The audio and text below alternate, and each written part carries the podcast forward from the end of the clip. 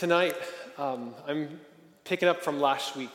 We opened up Daniel chapter 11, verse 32, which says this says, uh, The people who know their God will display strength and take action.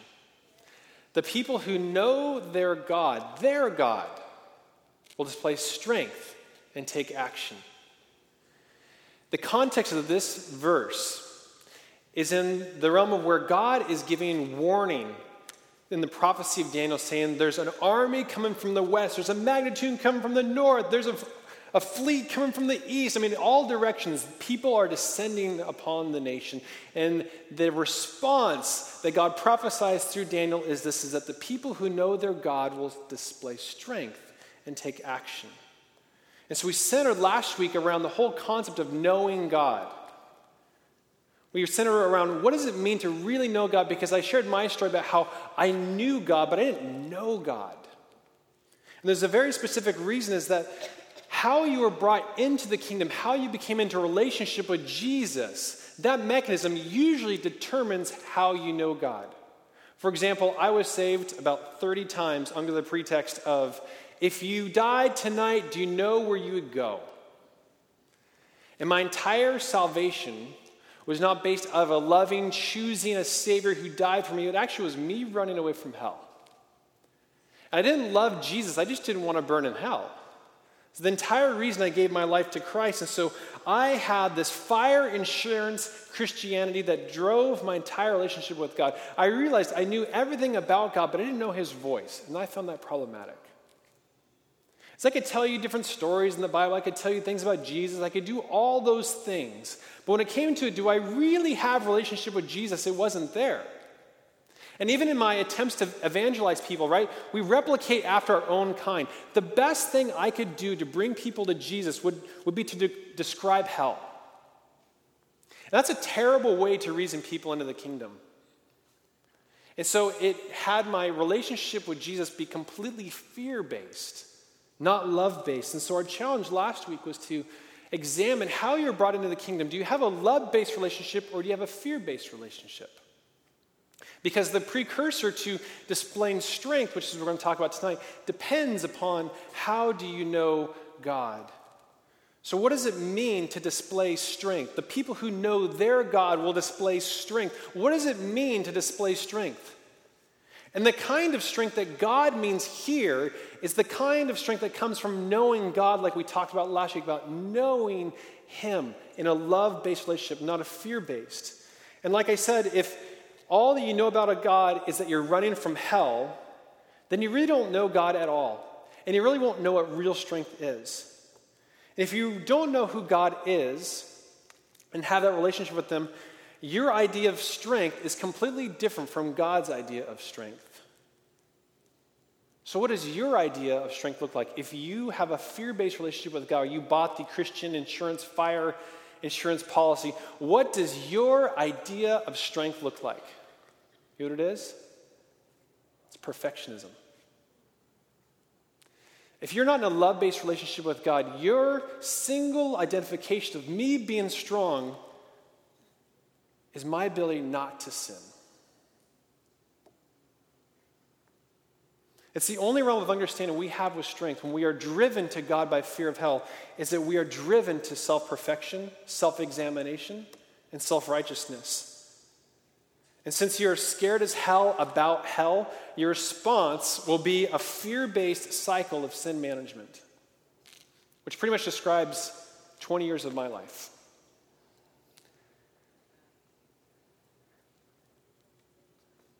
Here's the thing is that the single way that I thought I knew how to love God was to not sin.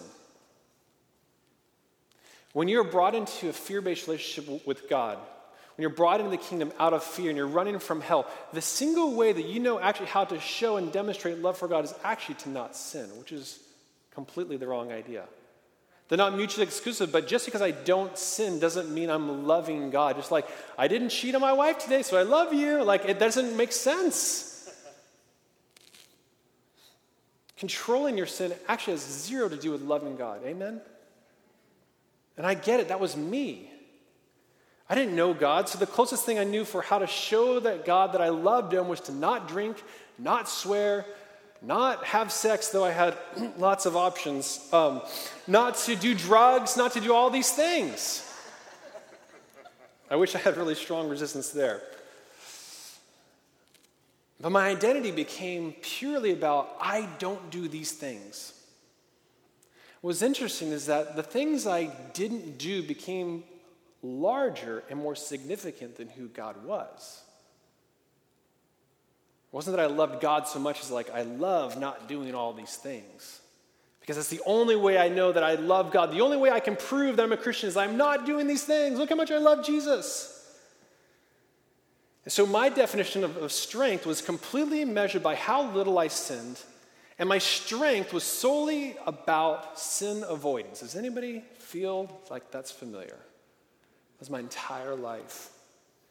But defining yourself by negative is a really lame thing to do.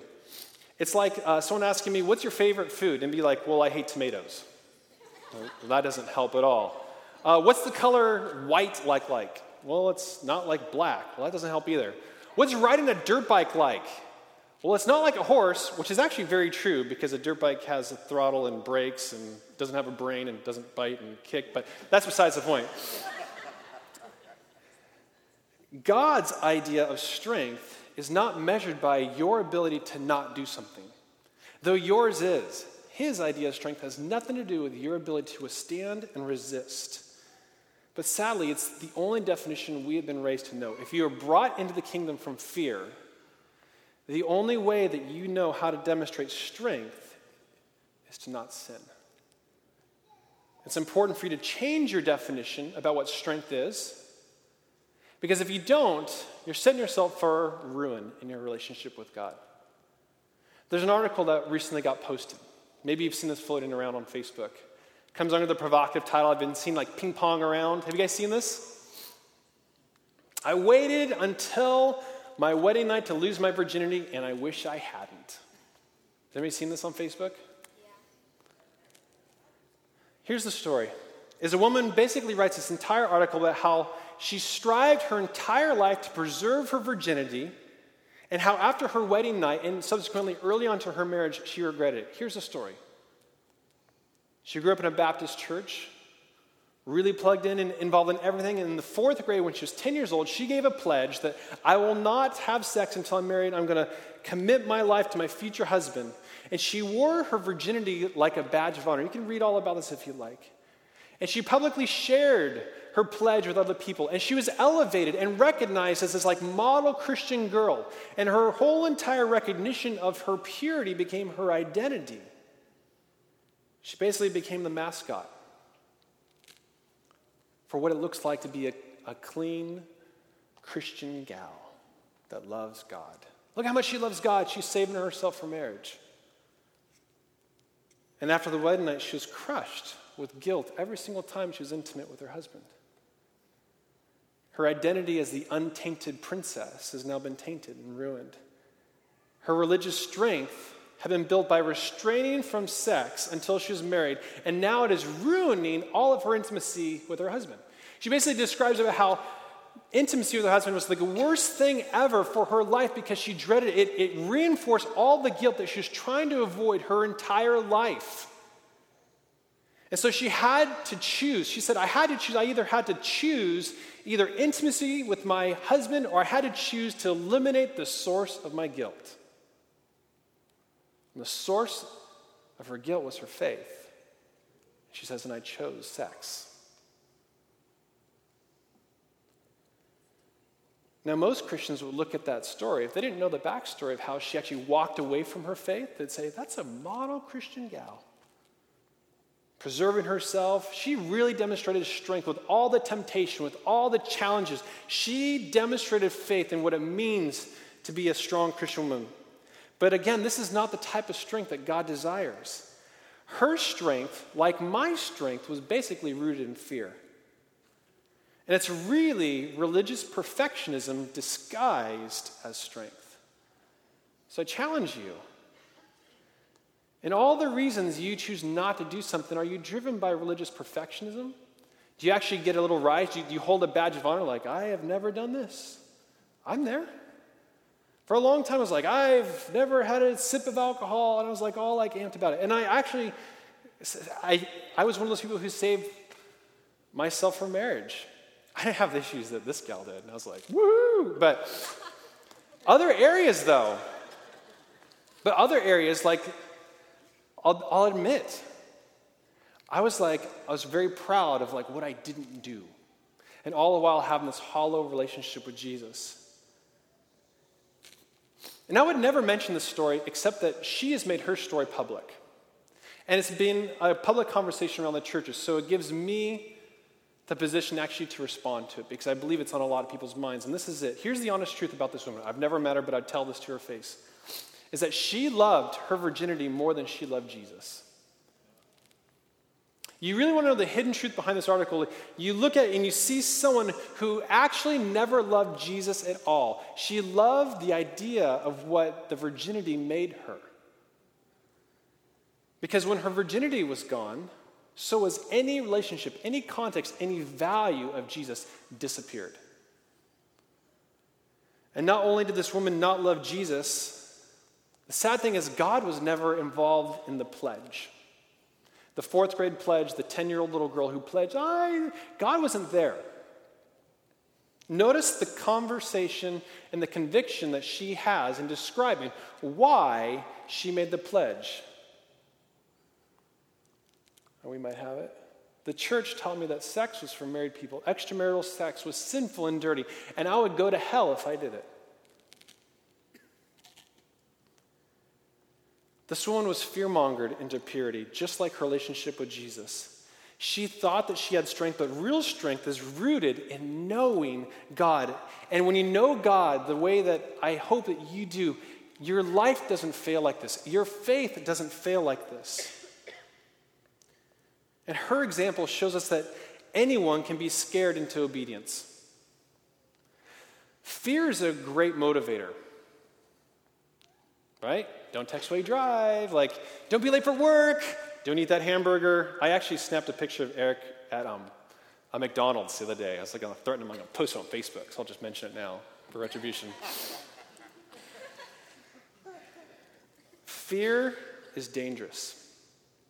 Remember, uh, I still remember like the images in high school, the Scared Straight program of like the drunk driving stuff. Like, like they'd bring like a mangled car in your gymnasium, like it says blood on it. Like, are you kidding me? It's crazy. And so fear, whether you like it or not, is a great motivator. But the problem is it's very toxic in the relationship with God. And here is why there's a major problem anytime that fear is involved with your relationship with God. And as Camille said this, is that perfect love casts out fear. God is love, and perfect love casts out fear. Therefore, God is actually not interested at all in any instrument of fear driving you to Him. When you're driven by fear to God, it's, it's against His own mission. It's counterproductive. He is trying to drive out fear to you to draw you near Him. And if you're being driven near to Him by fear, He's going to take it, but He doesn't want you to be in that context. He wants to turn that around. He's welcome that you got in the room, but he's like, I don't want that to be the basis for my relationship with you. It's so important that you understand that God never partners in fear to bring you closer to Him. And so, scaring someone into obedience, this is what it does. When you scare someone into obedience, you'll win their obedience and you'll win their flesh, but you're going to lose their heart. You scare someone into obedience, you win their flesh, but you lose their heart. But when you win someone's heart, you know you win? You win the desire for obedience. When you win someone's heart, you don't win their obedience necessarily, but you win the desire that their heart would be for being obedient. You see, obedience is a byproduct of relationship. It's not the basis of a relationship. Obedience is the byproduct of relationship. It's not the basis for it. Let me tell you a couple things. It's, it's not hard for me to be faithful to my wife. I'm like, oh, I need so many accountability groups. You know, like my love relationship for her allows me to guard myself. She's never like asking me how I'm doing. Like, I, I do a good job on my love for her, I guard myself. Something else. I'm intentional about what, I, what goes in my mind. So you're like, hey, have you seen this movie? No, I'm like the lamest person you've ever met. I, I, don't, I couldn't tell you what's popular on the radio right now. I couldn't tell you what movies are going on right now. Because all the movies, frankly, stink and they're rated R and they have the scenes that are so unnecessary. And so I've, I've, I've made a mark of my life. I, I don't watch rated R movies. It sounds so prudish and so lame, but you know what? It's not a boundary that God has set for me, it's one for me that I actually have said, I love my relationship with God. I don't want all these things clouding my life because I love Him. I'm, I'm not like, God, look how much I love you by, you know, not watching rated R movies. No, it's not about that at all. It's like, I love you so much. Like, if, if there's even a chance that it's going to cloud my mind, my heart, my flesh, it's not worth it. You need to decide in your life do you live in the gray or do you live in the black and white? So many people like ask, well, how, oh, like the classic dating, how far is too far? You know, like that, that nature of that question is just, it's terrible. Because your mentality is, how much can I get away with? If you're asking yourself, in my relationship with God, how much can I get away with? You have the wrong mentality. You probably have a fear based mentality. You have a fear based relationship because a love based relationship with God asks, How can I best protect myself? How can I best protect this person?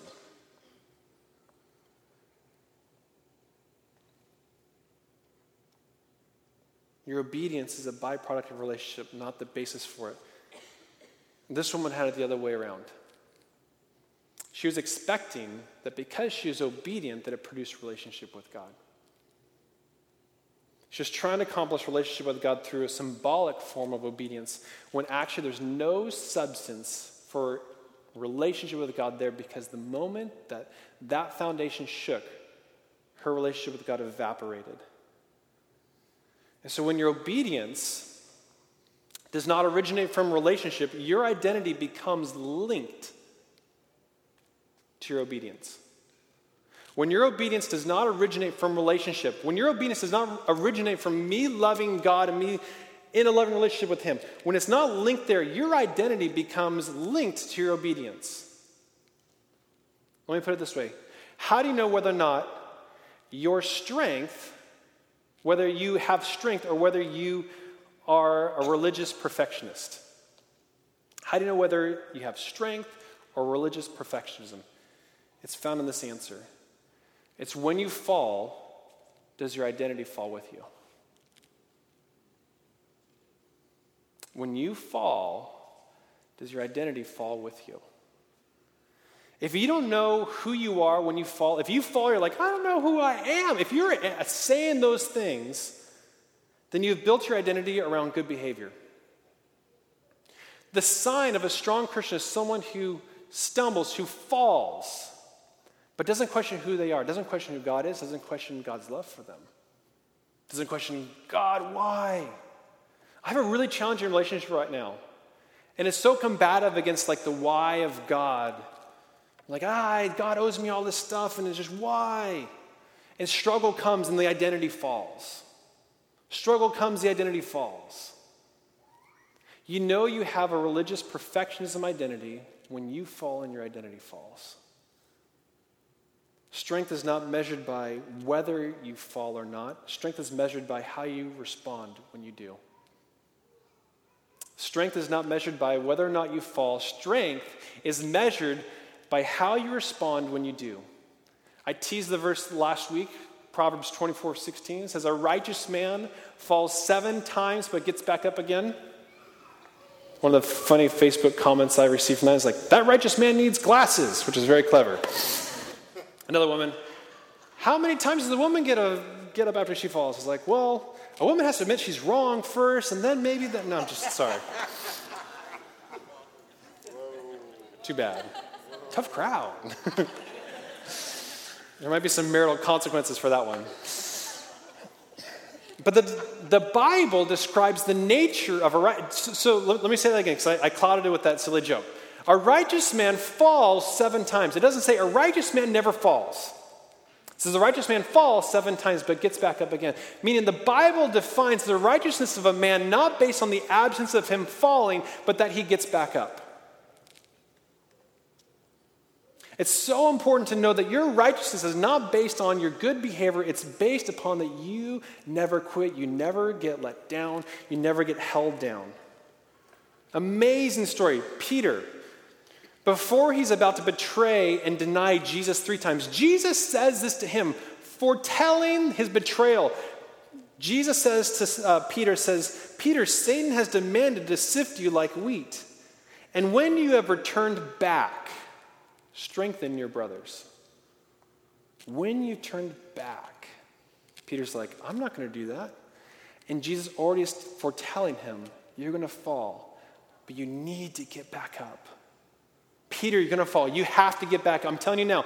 Don't never mind that Satan's going to come after you. Just remember to rise back up. Why? Because your brothers need to be strengthened. It didn't say, Peter, when you get back up, go lead a Bible study. It didn't say, Peter, when you get back up, resign from ministry. It didn't say, Peter, when you get up, like remove yourself from all church activities and all friends and have a big pity party for yourself and delete your Facebook. It didn't say that. Where do we get all these ideas? It says, Get back up and strengthen your brothers because the greatest testimony that you can give to the strength of God, of your salvation, is that you fall and you rebound and you get back up. You say, That's not going to define me, it's not going to keep me down because a, a, man who rebounds and is strong is much more powerful to me than a man who's thrown a pity party for himself. I don't want to hear about how you're wallowing in sin. I don't want to hear about how sorry you are. I want to know are you back up again? Are you getting back in the game? I don't find the reason why we, we, we feel that we need to punish ourselves. Ah, I, I, I, fell, and so therefore I'm totally unqualified now to do anything for Jesus. Like, I don't, I don't find that in my Bible, do you? Every single time I see God restoring someone, he's like, get back up. Abraham, whom all nations will be blessed. Remember, he's like Old Testament dude. The line of Christ will come through you, and you're going to have offspring. And he's like, I'm 100 years old and the machine's not working anymore. He's like, I don't know how this is going to work. Abraham had a whole lot of challenges before him. He had a whole lot of obstacles about on the horizon for him. And the Bible describes it as this in hope against hope. I mean, you know something's bad when it's in hope against hope. When like it's really bad. Uh, he believed so that he might become a father of many nations according to that which had been spoken. Without weakening in his faith, he faced the fact that his body was as good as dead. And Abraham faced all sorts of challenges, discouragement.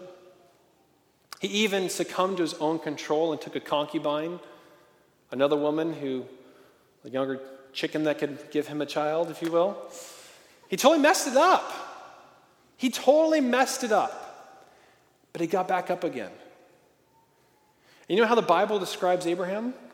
This is in Romans 4:21 it says, "Yet he did not waver through unbelief regarding the promises of God, but was strengthened in his faith and gave glory to God, being fully persuaded that God had the power to do what he promised." Do you recognize some of the operative words there? waver, unbelief, strengthen, fully persuaded, power, and promise. Here's what I'd like to do as I end is I'd like to finally define for you what strength is when it's rooted in relationship. Strength, when rooted in relationship with Jesus, I believe produces this. And it's strength is the unwavering and fully persuaded belief in the power and promises of God created by relationship in Him. Strength is the unwavering and fully persuaded belief in the power and promises of God. You can apply the power and promises of God to any circumstance. That your sins are as far as the east is from the west we talk so much about our sins, but we need to hold on to the promises of God in Isaiah 43 25 that I am he who blots out your sins, and I, for my own sake, remember them no more. In your challenge and your struggle, as you fall, you need to grab onto that and you need to say, Yes, this is what's important. Though my sin is, is, is yapping in my ear and trying to get me down, I am going to hold on to the promises of God. I'm going to be fully persuaded. If the Bible restores you, you should believe the Bible, not the enemy. You need to decide who has the stronger opinion. Is it your own voice of guilt and shame, or is it the Bible? That's strength.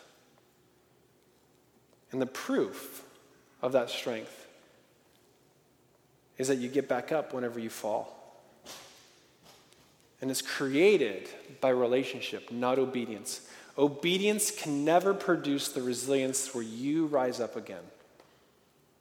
Only relationship in God and being fully persuaded and believing in the power of the promises of God is what will bring you back from the ground back up. And as long, this is important, there's only one way to be defeated as a Christian. The only way that you can actually fail as a Christian is this is that when you get knocked down is that you don't get back up. It's actually the only way that you can give the enemy power is that if you refuse to get back up. Have many of you guys seen the movie The Truman Show? I'm trying to refrain from the cliche of like showing a movie clip. It's kind of like the trendy pastor thing to do. I'm going to describe it. The ending scene, right? So the Truman Show, it's um, it's a movie that was out like 30 years ago, probably by now, I don't know. Jim Carrey, and he's essentially in this huge dome, this big reality show. Every detail of his life is captured 24 7, and he's in this artificial reality. And he begins to question, he begins to like wonder, like, I think there's truth out there. I think there's something else more.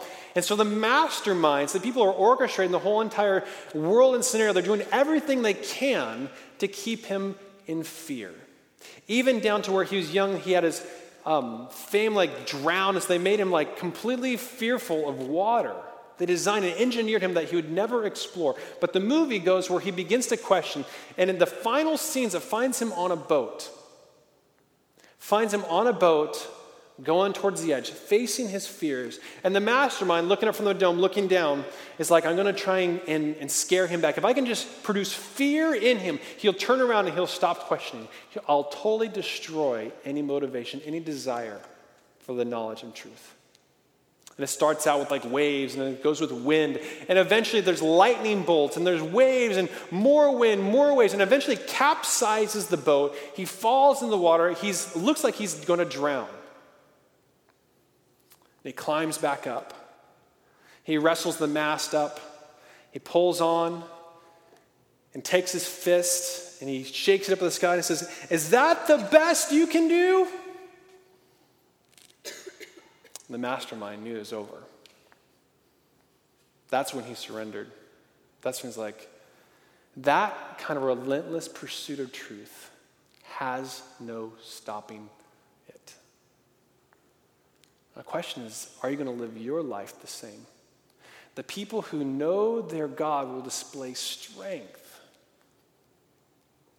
You have a resiliency, you have a commitment, a relentless truth and pursuit that says, no matter what captures me, whenever holds me down, I refuse to be held down. I will get back up. The people who know their God will display strength and take action. We'll talk about action next week. I love you guys.